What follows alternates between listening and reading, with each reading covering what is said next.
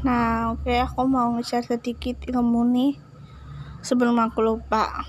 Jadi ada nih satu kalimat selain kalimat subhanallah wa bihamdi subhanallahil azim ada satu kalimat yang di, juga disukai Allah dan uh, timbangannya tuh berat melebihi langit dan bumi.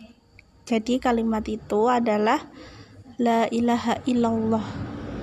Allah suka banget kalimat itu mau kita baca pas sholat mau kita baca cuma iseng aja atau kita baca pas kita berdoa dan kita baca pas wafat terutama insya Allah kita membawa itu timbangan kebaikan yang sangat berat melebihi langit dan bumi. Tuh jadi jangan lupa diamalin ya.